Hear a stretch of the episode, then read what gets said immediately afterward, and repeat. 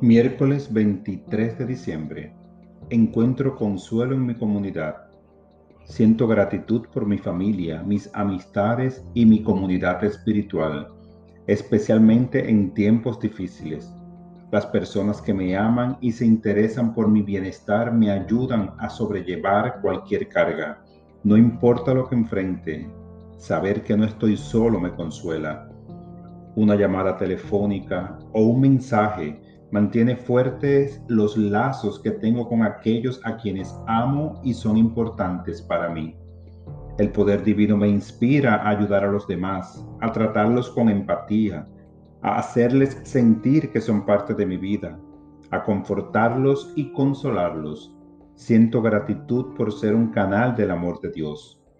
Yo los consolaré y cambiaré sus lágrimas en gozo y su dolor en alegría.